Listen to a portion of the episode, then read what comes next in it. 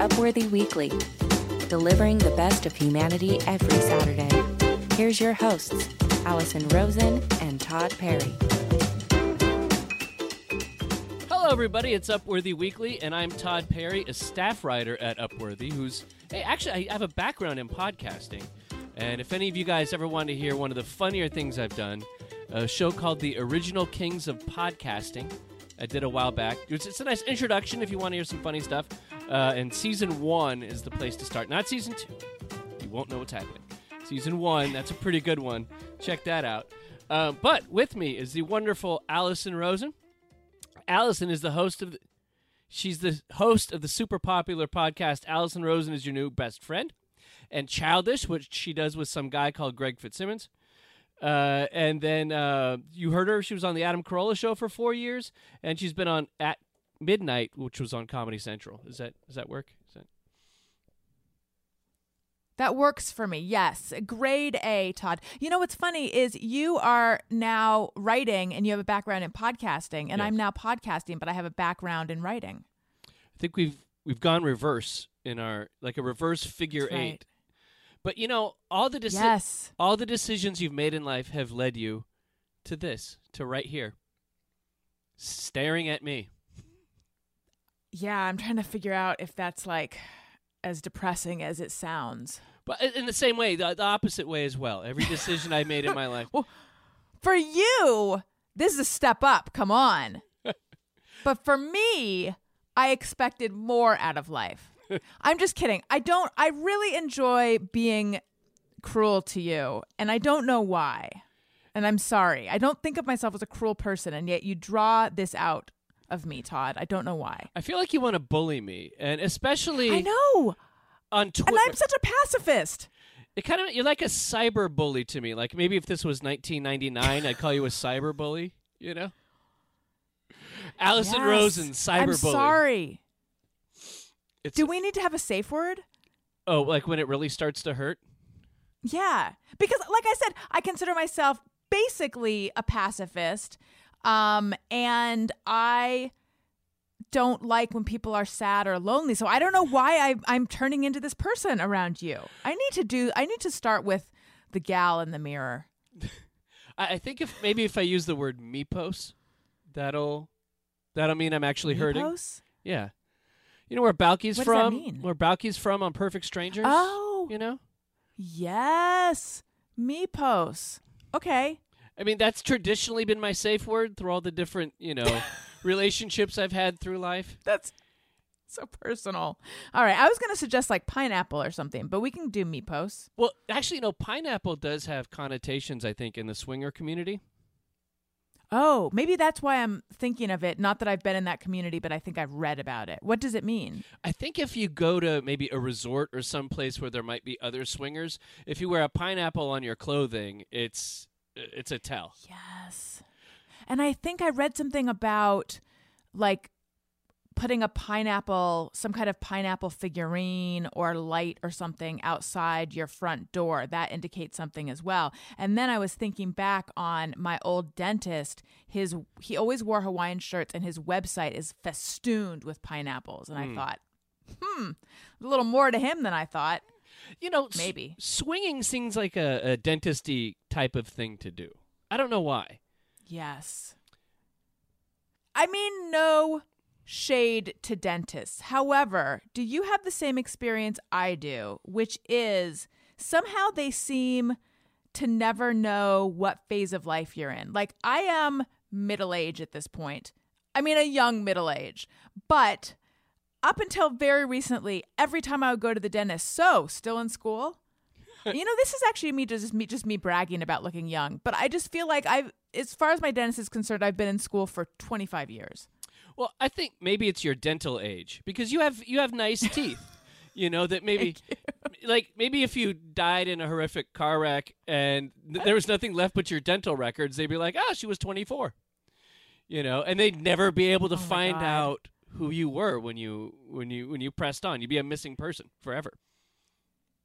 You're right. I never, I mean, thank you very much. I never considered that. But I was thinking that my dentist Mr. Pineapple was taking in the totality of me when really I'm just like a set of chattering teeth. That's all he's looking at. That's all he sees. Think about think about what your gynecologist sees. Mine? Yeah, mine's a little Probably not yours, but mine. Yeah. she's she's 98. How, you know. How's retirement been, Miss Rosen? I think we should get on to our stories Um, here. I agree. Okay. So Todd, imagine you're asked out on a date and then ahead of the date, the dude sends you a Google form to fill out indicating your date preferences. This is from a story that ran on Wednesday by Jissa Joseph with the headline Woman blown away after friend asks her out on a date and sent her a Google form to fill out. And when I heard Google form, I thought, I didn't have the most positive connotation. I have to say, I thought, hmm, I don't know about that. But then as I read on, I came around, just like the vast majority of people who've seen a TikTok about this. So the form begins by congratulating the woman, Katrina Froze, on scoring a date with one Graham McCarthy of Vancouver. Of Van Vancouver? Of Vancouver. Of Vancouver. You have agreed to go on a date with Graham. Congratulations, it says. He promises a good time with your preferences in mind. And then the form includes questions like on a scale of one to five, what is your preference in terms of fancy schmanciness? Uh, and then more multiple choice questions about date activities like do you prefer dinner and a movie, dinner and Imagine Van Gogh, hike or outdoor options, etc. And also uh, forms where she can fill in her own preferences. And she described the date as lovely. And then after the date, she received a cheeky exit interview. She made a video all about this on TikTok, which has gone viral and received, as of now, 5.7 million views. Wow. Uh, she's also done some follow up videos. And get this, she says she and Graham are now long distance dating. So it worked out for him. So, Alison, how would you respond to this? Let's say, again, after the inevitable happens and the uh, anvil uh, crushes the skull of uh, your star-crossed My lover. husband. Yeah. So what happens? You have to get back into the dating world, and then you you find some guy in Canada that you think is just peachy keen, and so then he sends you uh, this Google form fill. How do you react? I if he did it in the same okay, when I first heard it, I thought that seems very robotic almost. Like is this just some standard form that he sends to dates and I don't like this. But then when I read it and I realized all the effort he had put into customizing it for her, um, I was really charmed by it. And I thought, you know, if I received this, I would really like it. Back in the uh despite how young my teeth make me seem, what I'm about to say is going to age. So back in the MySpace days, I remember I re- and MySpace was just a social network. It was not a dating site, but you know, most social networks have the uh, the the opportunity for to, to meet people and this guy and i were chatting and then he asked me out and he sent me it was like a 14 point list of reasons i should go out with him and it was so funny and charming. I totally wanted to go out with him after I received this. So I think most people if it sh- if it if it's done in a funny way and it shows that they are really like creative and eager to go out with you, I think that that is is very likable. Well, I like the idea of the guy who did the 14 point list of like selling himself like in a cute Yeah. and funny way. Like I like that. What what I don't like about the Google form fill guy is, and please correct me if I'm wrong, but I will. I think there's something that I I feel weird that whenever we talk about things, we really generalize to like heterosexual relationships, but Yes. I I think that in general that women like a guy who can figure things out on his own, like that he made all the right choices without having to ask you. That like he could read your mind or he was being creative, he knew what was hmm. going to be romantic versus asking you. Like to me it sounds like if if I got my wife a Christmas present and it was something that she said she had on her Amazon wish list, I think it's very forgettable. But if I went out and I put my heart into something and I showed I cared, I thought about it, and I considered who she is, then she's going to love that gift, even if it's something she didn't necessarily want.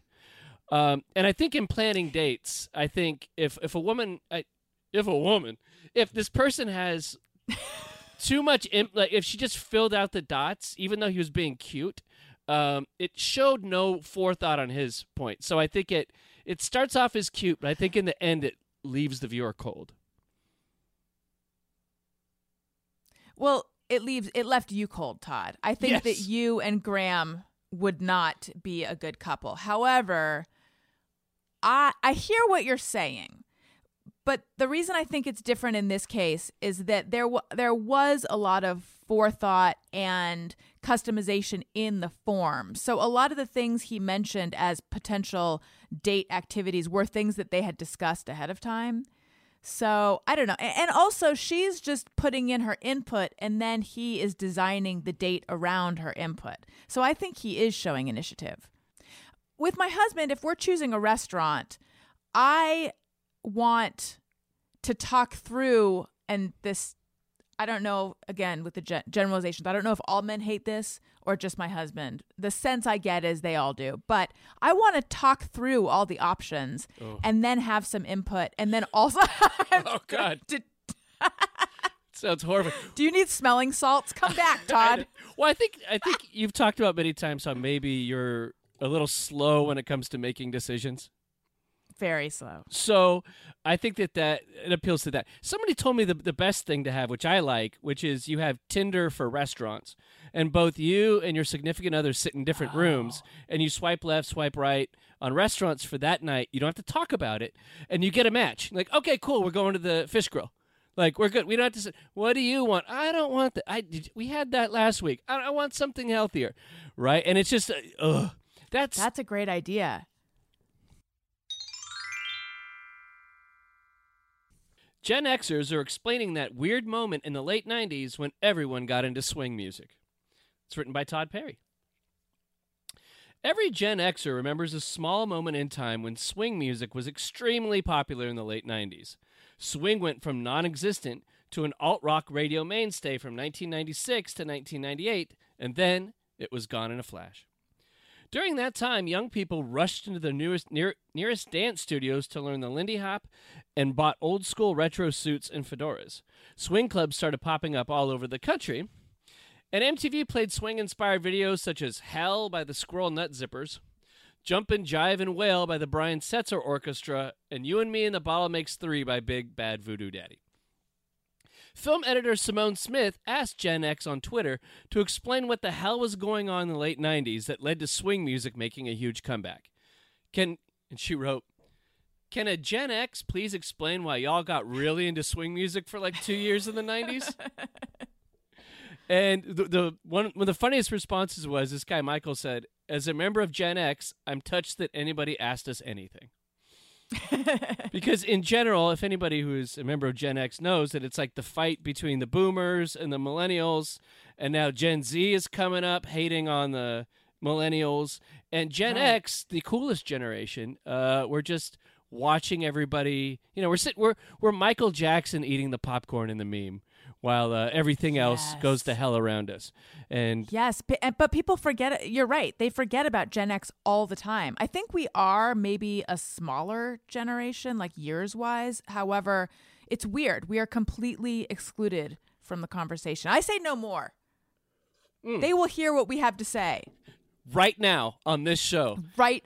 We're going to turn it around for our generation. Yep, even though basically we don't care, whatever, man. Yeah, that's that's the whole thing. I think we would betray ourselves if we tried to make ourselves the voice of Gen X. You're right. Because Gen X doesn't want a voice. we're already doing what we're supposed to be doing. But for a little while, we got really into swing music for some reason. And do you remember this happening, Alison? Oh yeah, it's funny to for me to think of it as a, a weird curio or as like a relic because until now I hadn't thought about the fact that it was just a blip and then it kind of went away, but it was, was such a huge part of a certain time of my life. I remember going to the I didn't dress up like a swing person and start learning dances and things, but I remember going to the Derby and hearing this band Love Jones who I maybe were featured in Swingers. I can't remember. They were like a lounge band. Um, that and that was kind of adjacent to the whole swing thing. Ev- It was so popular. Yeah, I, I never went to the Derby, but I had friends that went to the Derby uh, and would say, "Hey, Tod, go to the Derby," and I'm like, "No," because I'm not like a good dancer. I had a girlfriend once try to teach me the hustle, and I just I can't do it. Like, can't do any of it. So I think it was maybe I might have wanted to get in on that action, but I was just maybe too nervous, and I knew that I'd have to buy a suit to do it, and that just seemed like too much work. Yeah. You know. Yes. But so, what was it like being a swing kid in 1997? Oh, I don't think I was really a swing kid, Mm-hmm. but there was, you know, but I did grow up in Orange County. And uh, in my mind, it's all like the rockabilly scene, swing, custom cars, later ska, Cherry Poppin' Daddies, the zoot suits. All of this is just a big like amalgamation in my head and i can't remember how much they were really separate scenes but i'll you know many of my friends looked styled themselves like Bettie Page. Everyone Oh. had like greased up pompadours. They called them butterheads um which is funny because it's like they were hot but their heads weren't. That's what i always think when i hear butterheads but they did call them butterheads. Uh yeah it was a whole thing. And but but to your point you can't you couldn't just dabble in the scene you had to really commit Right. And it, it was a whole style and it went so quickly. It was gone so quickly Yeah. that nobody. I'm sure there's one guy that bought the suit, showed up, and nobody was there one night. it was like, so I'm here for some voodoo cherry popping. Is that going on still? We we still doing the make the furnace song. We doing that? and yeah, so oh, I, what they would call the the butterheads in my neighborhood, they were called rockasilly. Like oh that's good too. Yeah, th- you got made fun of that way. Um, but I guess uh, according to some research I did, a guy who wrote for Billboard said that it all started when a punk band called Youth Brigade, who I remember seeing uh, maybe in the early '90s, started a group called Royal Crown Revue, yeah and they started playing at the Derby. Royal Crown Revue. I remember the guy was kind of like a wise guy, kind of acted like a mobster kind of thing, and they did that song like mm-hmm. "Broads at the Beach" or some gr- something. Watching girls at the beach was a song, and then they started the thing in the Derby, and then Big Bad Voodoo Daddy came in, and then they were in Swingers, which started a mm-hmm. whole two years of guys calling each other money, which was horribly annoying. After Yes. like the first week of it was funny, and then there was, "Hey, you're money, man." You're like, no, I'm not. This is. This, I'm making 25k a year at Sears. I, I'm not money at all. This is all right so this next story involves a hospice nurse who explains that there's a phenomenon that often happens right before someone dies where i'm sorry this is a it's a that was a very sharp turn from swing to uh what happens before you die so take a beat here we go well, well maybe. I, So oh, anyway- wait, real, real quick, Alice. Maybe I should put in that highly controversial uh, swoosh noise that Yeah. uh, that one listener said almost gave her a heart attack, and she wants like a trigger warning before right the swoosh. But then there was a guy also on Twitter who was like, I heard the swoosh in my truck and it was amazing. And he understood that I panned it left to right. And it was a fantastic work of audio production. So if we just put the swoosh in right here, then we can then ch- it'll be change the emotional climate of the show. And I think it's interesting that you're obscuring the fact that your wife dislikes the swoosh. Yes, which means we'll never hear it on the show. I feel like I'm pro swoosh. I say maybe just turn it down a tiny bit.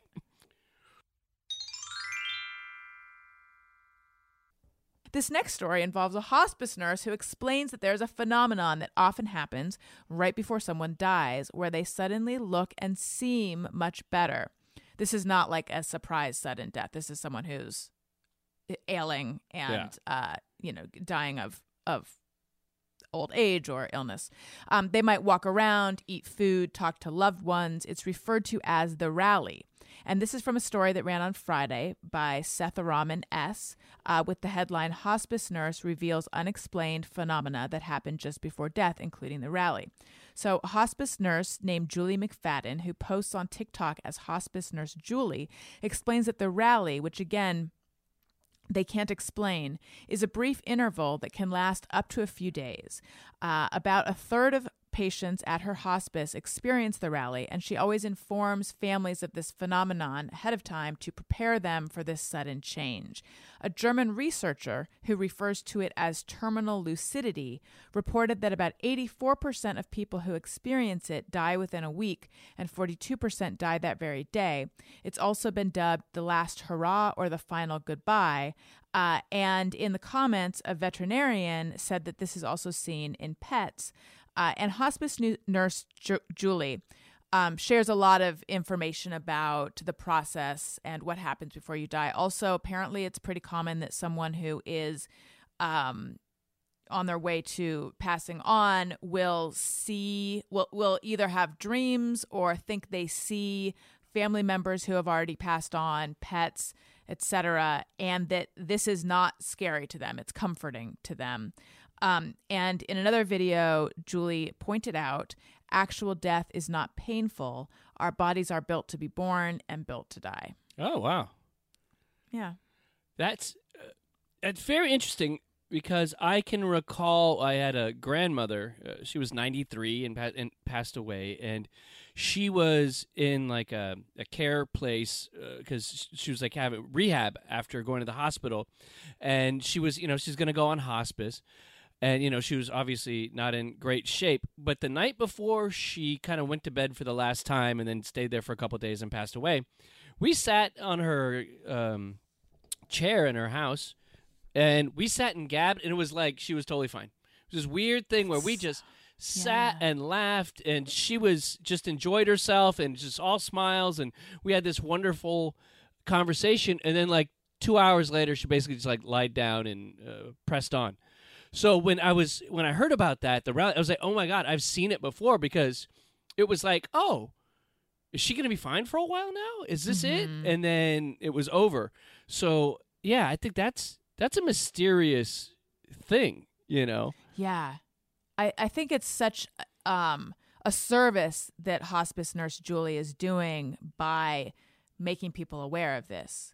And I've heard of this, I have heard of people who were extra confused when their sick pet suddenly acted healthier and they thought, oh, it, this is turning around. They're going to be okay. And then they, you know, it is devastating when, oh, w- uh, I guess I, I guess that was not the case. So it's nice for people to know that this is a documented thing that happens. Um, so a lot of people in the comments to this video shared their own experiences with the rally, um, and someone said that they think of it as a chance for uh, the dying and their loved ones to address unfinished business. Mm. And it's it's it's great that this hospice nurse tells people ahead of time because you want to get ahead of that, right? Yeah, You don't want to go, very much so. "Hey guys, I know everything looks great now, but this is not a good indicator of things to come." You know, Right. The- yeah. I see that you're having a wonderful time and you feel better, but you don't want to do that. Yeah, D- don't you? You, might want to prolong the rally a little bit, like tamp tamp it down a little bit. Um, Exactly. I what I wonder about this is, you know, most things have their you could tie it to some kind of evolutionary reason for kind of most instinctual things that people do, and I can't I can't understand why we would have evolved to have this phenomenon happen because it's not like uh, unless it would be something where you get this last gasp for your last attempt uh, at, at survival like your your body knows to harness up a certain amount of energy to give one last push to survive Well, that's what I'm thinking. Again, not a doctor, Mm. but I feel like I should be one. Um, I feel like I should be taken seriously as a doctor. I'm not a doctor, but well you did your own Uh, research you always say I that I did my own research. Yeah. I'm wondering if it's yeah some kind of like compensatory mechanism, like the body's reaction. I mean, I, I think I'm paraphrasing what you had said, like the body's reaction to things becoming quite dire is like a sudden burst of adrenaline or steroids or whatever is in the body to try to to try to counteract what's happening. It's just a, a guess. well on to something a little more cheery swoosh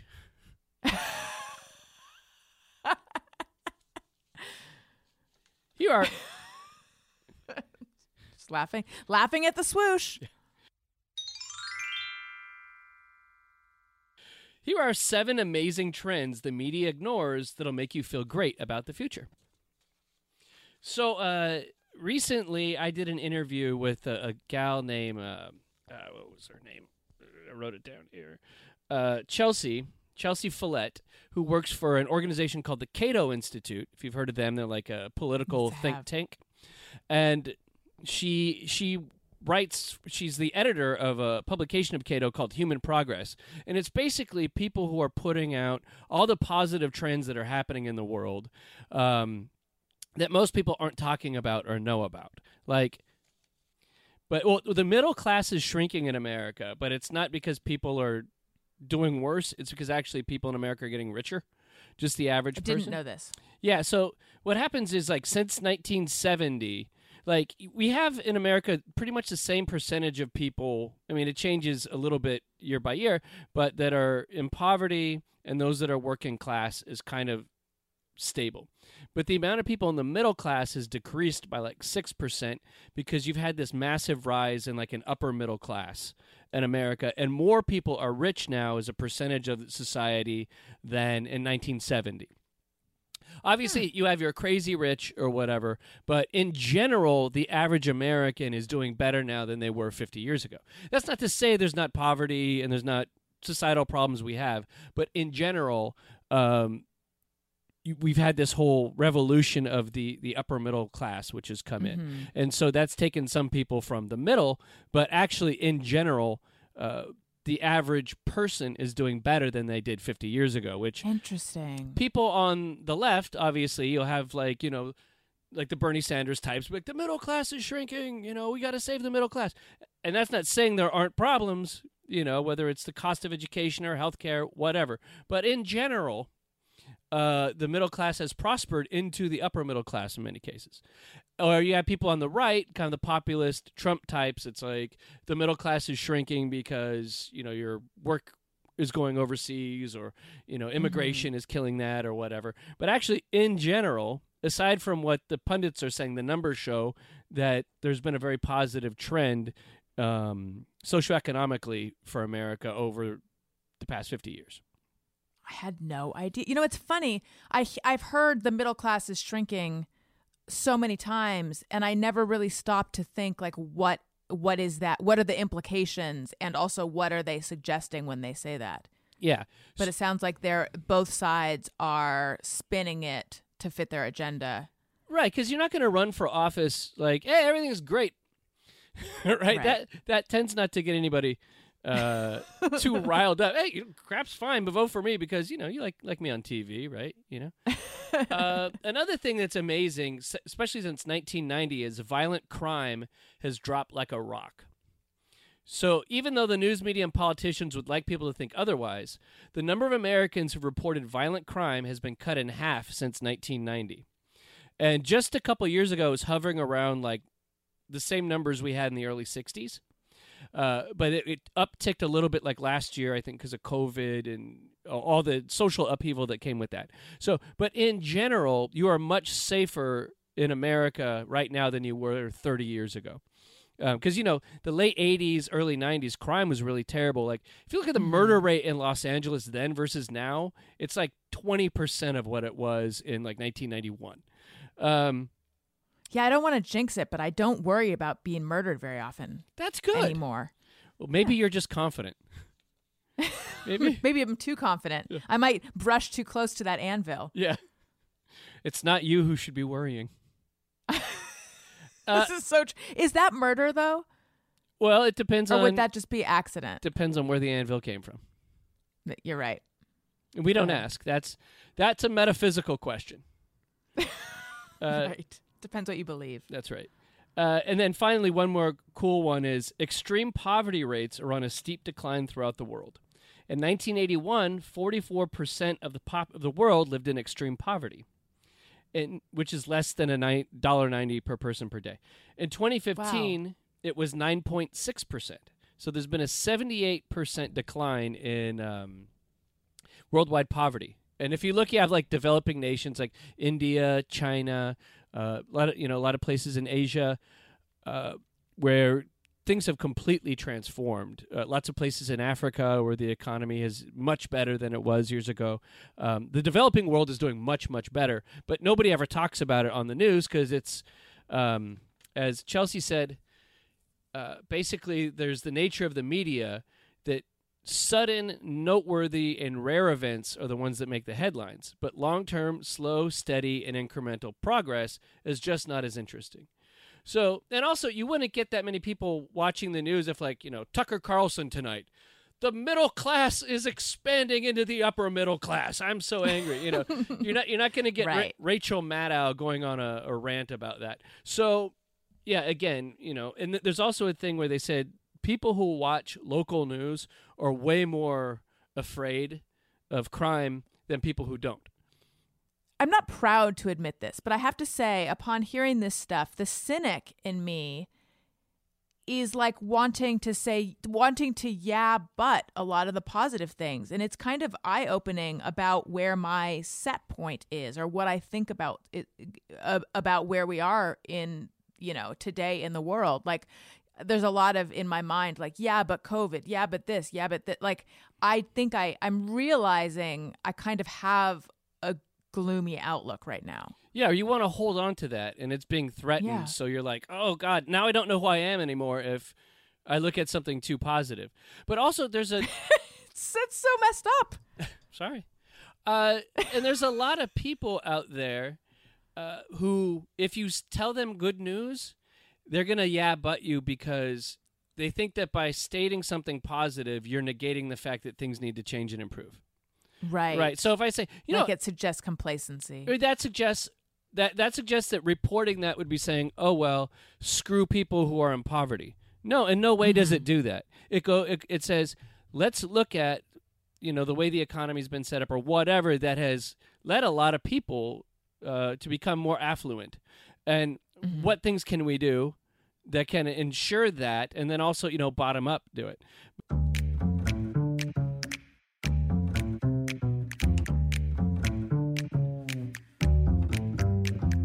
It's time to rate your week. Have something great happen this week that you just have to share with the world? Tell us about it by emailing us at upworthyweekly at upworthy.com. So, Alison, on a scale of one through five, one being terrible and five being amazing, how was your week? My week was a three. It was a pretty solid three. It was it wasn't my best week ever. It was fine. Um, I visited my parents, and I am an adult, and so therefore it was.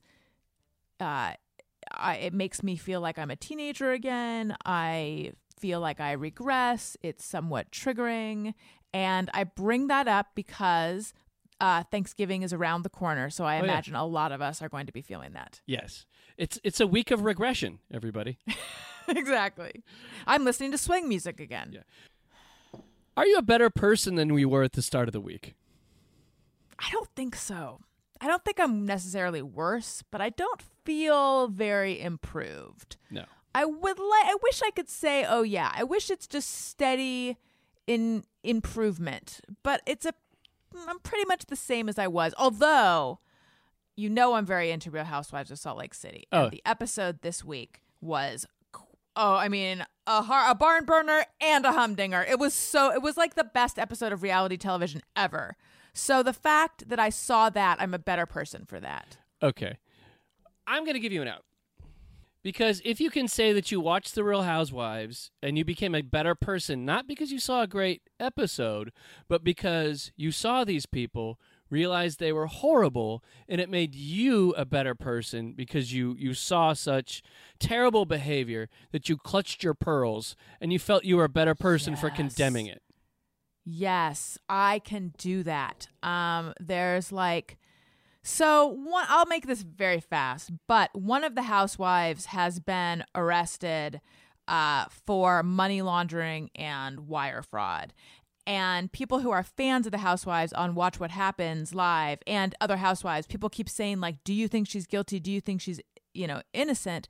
And they won't come out and just say what I think they're thinking, which is like, she's obviously guilty. They're just like, I don't know. I just hope she's innocent. And they won't condemn her. So I will. I think she's guilty. I think many of them are bad.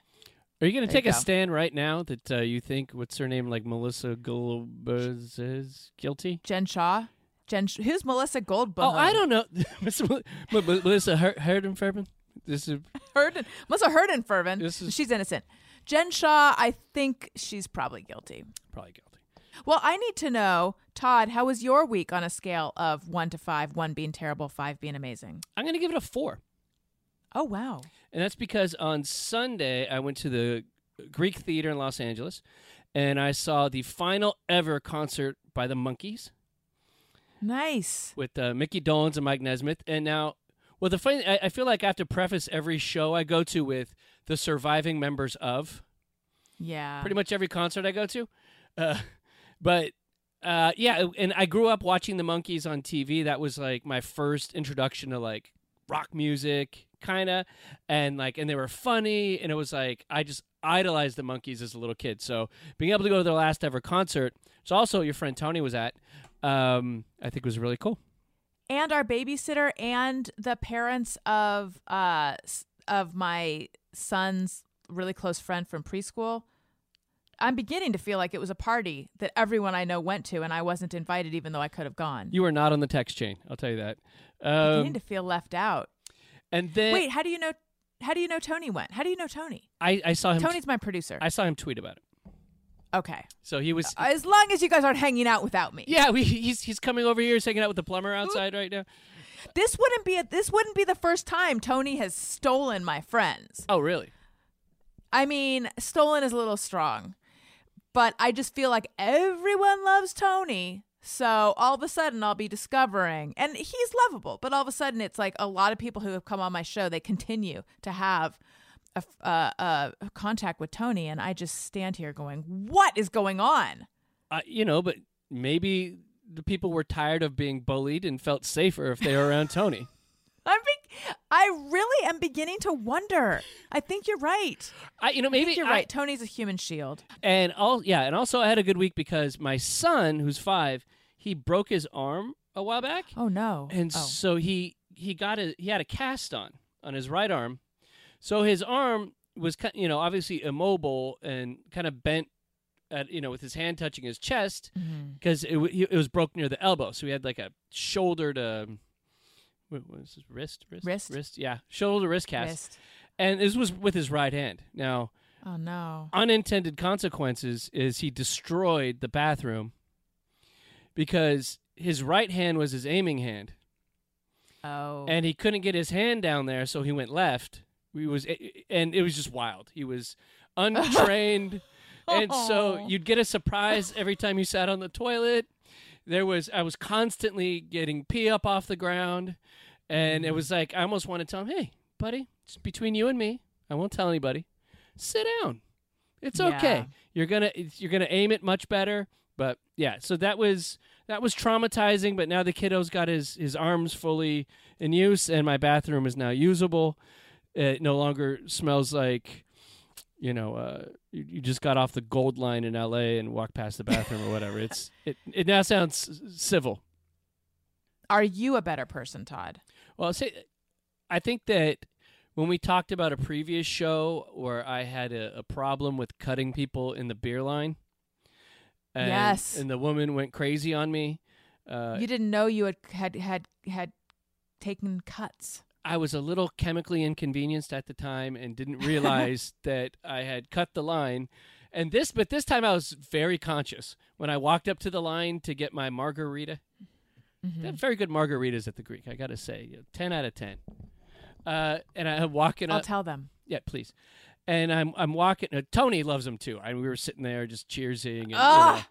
know. And it, it hurts. We were talking about our favorite Monkees album, Head. and the Porpoise song. No, and we're and I was sitting there and I, I looked, I stopped when I got in the line. I did a 360. Anybody behind me? Is there an angry shrew behind me? No. and I made it through without incident. So, Tod, do you remember a couple weeks ago we talked about a story where an older man in England had um, fainted or collapsed, and he was rescued by his Labrador and his Golden Retriever, and his Labrador went and got help, and the Golden Retriever stayed by his side. Well, here's a story about a 12 year old human who rescued a giant dog, uh, and and its its people. So this story ran on Tuesday. It's by Heather Wake, and the headline is 12 year old saves a couple and their dog using a genius Boy Scout trick. A couple was hiking in Oahu when they got lost and were stranded without water or food, and their cell phones had died. Also, it was getting dark, and also with them was their 100 pound dog Smokey, who was injured and couldn't walk. Help arrived in the form of a 12 year old Boy Scout and his mom. The boy made a stretcher using a big tree branch broken in half, and then he slid it through the armholes of the t-shirt. Sidebar: I I'm under, not understanding what where the rest of the branch went and how they made a stretcher out of this, but I'm sure that's just a limitation of my own noggin. Um, so this is a trick that he had learned from his older brother, who was an Eagle Scout, and uh, apparently Smokey loved being carried on the stretcher and the dog has since had his injuries checked out. He's on the mend. Everyone's doing well. And the 12 year old boy told news sources who reported on this story, uh, quote, I think that when you help someone out, it's like there's something like joy in you that's just like you know you did something good that day. I like that they transcribed it ex- word for word. That feels very word for word for a 12 year old boy. But that the whole thing is so sweet.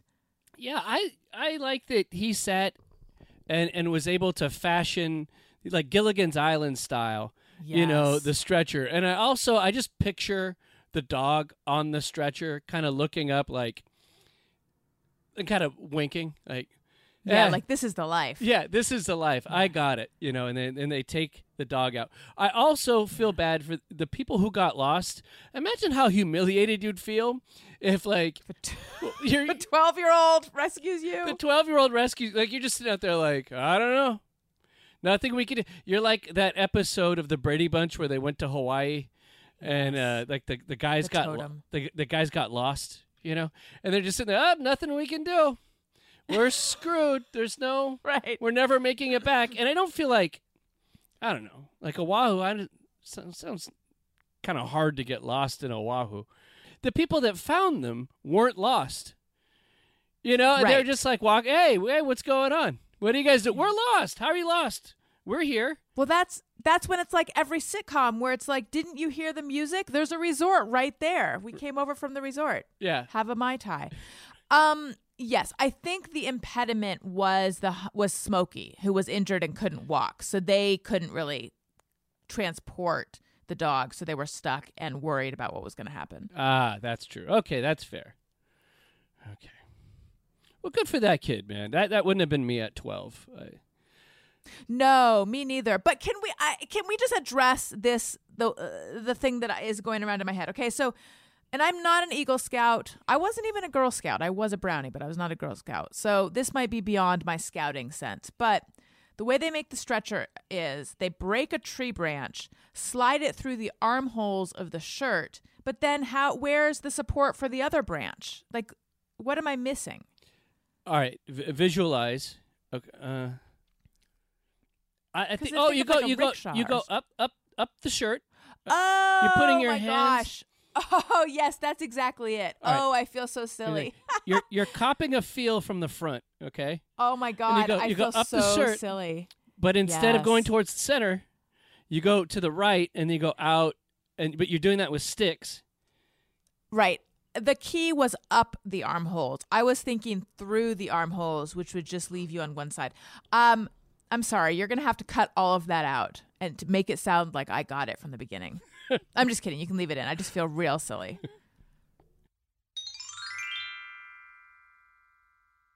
Here are 17 things people really miss about living in the 90s. Ooh, can't wait to hear. So I wrote this one and I, I saw that we already had the swing story. So I was maybe mm-hmm. going to do something else. But then I saw this story was doing like taking off and getting really popular. And it was basically just like a, a Reddit thread where somebody said, What do you miss about the 90s? And then, you know, a whole bunch of people piled on. And uh, gave some great answers, which almost every answer is they enjoyed a lot of things about that time that do not exist now because technology has just completely changed how we live. Yeah. And so, and I think that the interesting thing is uh, with you and I, Alison, two Gen Xers, is that our lives have kind of crossed both sides. Like when we were kids, we lived in the analog world, and then once we Mhm. started to become adults or go to college, uh, we began living in the kind of technological internet world, right? Right. Um, but we, right, we do have me- a memory of a time before the internet. now that we live in the cyber world, where the World Wide Web, the information Mhm. superhighway has taken oh, over. Oh, the superhighway. Yeah. Yeah. Um, so we kind of we we kind of see both and know that obviously there's advantages to these days and and there were joys that happened then that we will never know Mhm. again. Yeah. Um, right. But some some of the ones that they had on here, the number one was you made plans without having to text people. Yes. You just be like, oh, I'll, on one Friday, you'll be like, okay, I'll see you back here next Friday. And then if the person wasn't there, they're 20 minutes late, you just sat there. Mhm. Or you talk to somebody that was hanging out around there because no one was staring at a phone. We were just hands in the pockets looking around, just nothing. Maybe reading a book, you know. Um, that was that was kind of cool. But then, uh, and then now you you always have to like confirm at the last minute because the text option is, are you gonna be there? Whatever. Before you just took people's word, people had to just be not flaky. But if you were Mm-hmm. flaky, then oh hell, you were the worst because you'd strand people. You just Yeah. not show up and no one could get in touch with you. We think maybe, right, and they would they wouldn't know something had happened to you. yeah, you just wouldn't know. Yeah. Like, Yeah, it does take a minimum of four texts to meet someone now because it's like pulling up, heading toward. Okay, I'm here, just parked, all that. yeah. Let's see here. And there was another thing. It was people left you alone back in the day. Like, if you finished work, like Yeah. work didn't call you. If if work was to call you, that meant you were probably fired about something. At least with the jobs I had, it was like, oh no, Sears is calling. What happened? You know. Um, and and then You didn't shut the refrigerator. Yeah, or then also yeah, all of them. Uh, yeah, and then obviously, or if if you were like a kid in school, like when you got home from school, that was it. It wasn't like you were still communicating with people, or whether they were like bullies. Like you, you get bullied twenty four seven now. Uh, then you could at least, if school was miserable, you could leave it back there. But Right. now everything's everything all the time. Uh, people miss hanging out at the mall. Like back in the day, you wouldn't have any uh, real plans. You just go, let's go to the mall, and me and my friends just rollerblade over there, and you just walk around. Let's go into merry-go-round. Let's go into S- Foot Locker. Let's go and sit in Waldenbooks and look at magazines for I don't know ninety minutes. Yes, I did a lot of that. I'm sorry, I have a, a logistics question. Okay, you rollerblade to the mall. Yeah.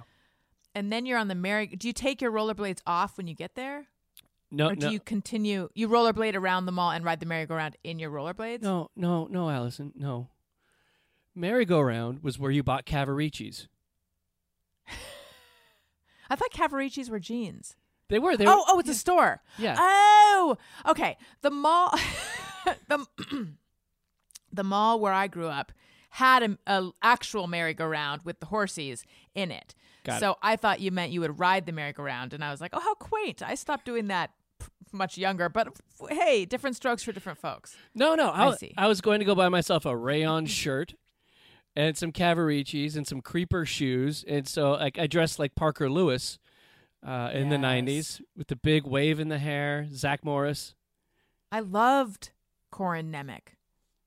Corin Corky Nemec. I had him on my podcast actually. Oh, really? So, but just I and I know you're trying to no pun skate out of this question, but so you would rollerblade into the store. no, what you do is you tie the laces on the rollerblades, and then you put them over your neck. Oh God! But you'd had- but you ha- You'd you ha- had other shoes with you.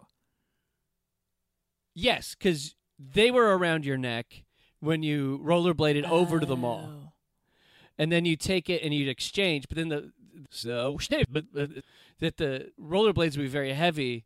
You know, Yeah. it would be like It sounds like you'd be choked. it's like you're walking in stocks. You know, like you're about to get stoned. Uh, and so that was a problem. Once, when I was in sixth grade, I rollerbladed to the mall with my buddy Jesse, and it was Christmas time. Everyone was shopping, and we were just hanging out at the mall. And I was sitting, you know, on a I don't know mall bench, and Mhm. I was laughing with my buddy, and I fell backwards, and I I'm sorry. I'm sorry. She- She's so mean. She's so I'm so sorry. I'm sorry. mean. It was a sight. Wasn't ready for the sight gag. I fell back and I hit my head on one of those big planters. You know, like in the mall, they go, "What should what should go here?" And it's like, I don't know, a palm tree, and there'd be like a thirty foot high palm tree in a massive Ben Hur huge planter. Yes. And I fell back and I hit my head, and I was like laying on the ground. And I touched it and I cracked my head open in the mall, Oh no. and I was beneath the escalator. Oh my god. So every human being that came in and out, going from like the bottom to the top, saw me laying there. Saw the paramedics show blood. up. There was a little bit of blood coming out, and then everybody was like on the escalator going up. I saw them. They give me like a thumbs up. Some people would just stare, and then you think, "Oh, I hope it's not the cute girl Kim from my middle school, like shopping with her Right. family." You know. Uh, Why the? Th- it doesn't seem like a thumbs up situation. Was it like you got this, buddy? Pull through. Yeah, you got it. You're not going to die. You're going to be okay. Maybe you can learn how to sit in the mall without cracking your head open. Uh, you know, I got some bandages later. I was fine, but it was, you know, you can get mortified by things at 44, but the 12 year old being mortified in the mall of all places. Last thing. I'm s- now. I feel bad that I laughed. I just went, You gotta. If the story involves blood, tell me ahead of time, and I'll make sure I don't laugh. okay. That's where I draw the line. Uh, the last thing is that people had a genuine good time. I feel like a lot of what people do these days, they go there just to take the photo of it. Like Yes. they're like, I swear nobody ever went to the big bloom that happened. You know that big bloom of flowers, The super bloom. The Yeah. super. Nobody did the super bloom before Instagram because nobody actually. It actually wasn't that fun of a thing. But right. like, I've never but it's so picturesque. it just seemed like, oh, how much Claritin am I going to have to take for that? But but because it's a photographable thing, all these people go out there and they take a photo and they go and they post it. I made it to the big bloom. I did the thing. Mm-hmm. Um, and a lot of times it's like when you're at a concert and some idiot next to you is filming the whole thing. It's like I just Right. want to tap him and I go, guess what? Four hundred other people are doing the same thing. You can just find it on YouTube, and that guy Yeah. up there has better seats than you do. So you can just Right. watch his video and you can enjoy the moment without having to document it. You know. Yeah. I know if I go out and do anything social or Instagrammable or anything and I, and I come home and I realize like, oh, I was so in the moment I didn't pull my phone out. I feel proud of myself. Yeah. And then sometimes I think though, if it's a family thing, I think, oh, why did it would have been nice to have photos though. Yeah, but you got enough. You got enough of that kid. I know. those kids. You're- you know.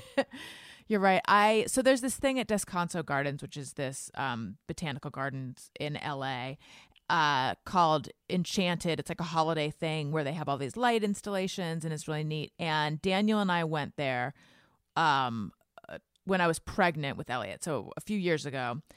And he was briefly on Snapchat. He's not anymore. Oh. But he was the, the whole thing was so Snapchatable for him, and I didn't have my phone out at all, which is kind of rare for me, but I didn't. Um, and he spent the whole time just like snap doing various Snapchats all around, and I thought, is this what it's like to hang out with me most of the time? And I hate it because I was the one not doing it, and I was like just hanging out with him and his phone. It was like he took his phone out for a night, and I was a, the third wheel. right. Right. not fun. Yeah. Well, I like how people immediately get judgy just because for a moment they don't have their phone out. Now they're the better person. Yeah. Like I've been sitting in a waiting room Oh. before, and everybody called out. and everybody has their phones out, and I'm just sitting there and I'm just like being judgy, like, oh god, people can't spend a moment without staring at. And then two seconds later, I'm like, oh, what's on Twitter? And I'm doing the same thing. And I'm like, oh, screw it, I can't judge anybody. Yeah. Well, I told you I have that book, How to Break Up with Your Phone. And if I were my own therapist, I'd say, interesting that it's just sitting there that you like, why are you not? It's a very small book. You could be done with it by now and have already broken up with your phone. And yet I'm just dragging my heels. One day we should have a countdown. You know, just like a little clock in the well, an audio countdown because this is an audio podcast, but of days between you uh, actually opening up that book. Okay. Maybe I'll read a page today. I'd like to thank everybody for listening to Upworthy Weekly with myself and the wonderful Miss Alison. If you're listening, one way that you can help us out is by leaving a review on your favorite podcast app, namely Apple. That you wouldn't understand how wonderful uh, that is for us if you could do that. So please, uh, if you have a moment right now, get on your. It helps people find the show, and we like we love to read them. Yes. And so, and again, if you're not subscribed, subscribe on Apple, Spotify, Stitcher, iHeartRadio, Google, and we're now on Amazon. So, thank you guys very much, and we'll talk to you next week. Even though it's going to be uh, the weekend after Thanksgiving, we're still going to do a show. So, we'll, we'll talk to you we're guys gonna then. do it. Okay. Upworthy Weekly was produced by Tod Perry. Follow Upworthy on all socials at Upworthy. Alison is on Twitter at Alison Rosen. And Tod at Tod A. Perry. That's Tod with one D. Questions, comments, or to tell us about your amazing week, email us at upworthyweekly at upworthy.com. I'm Marley Balin. Have a great week.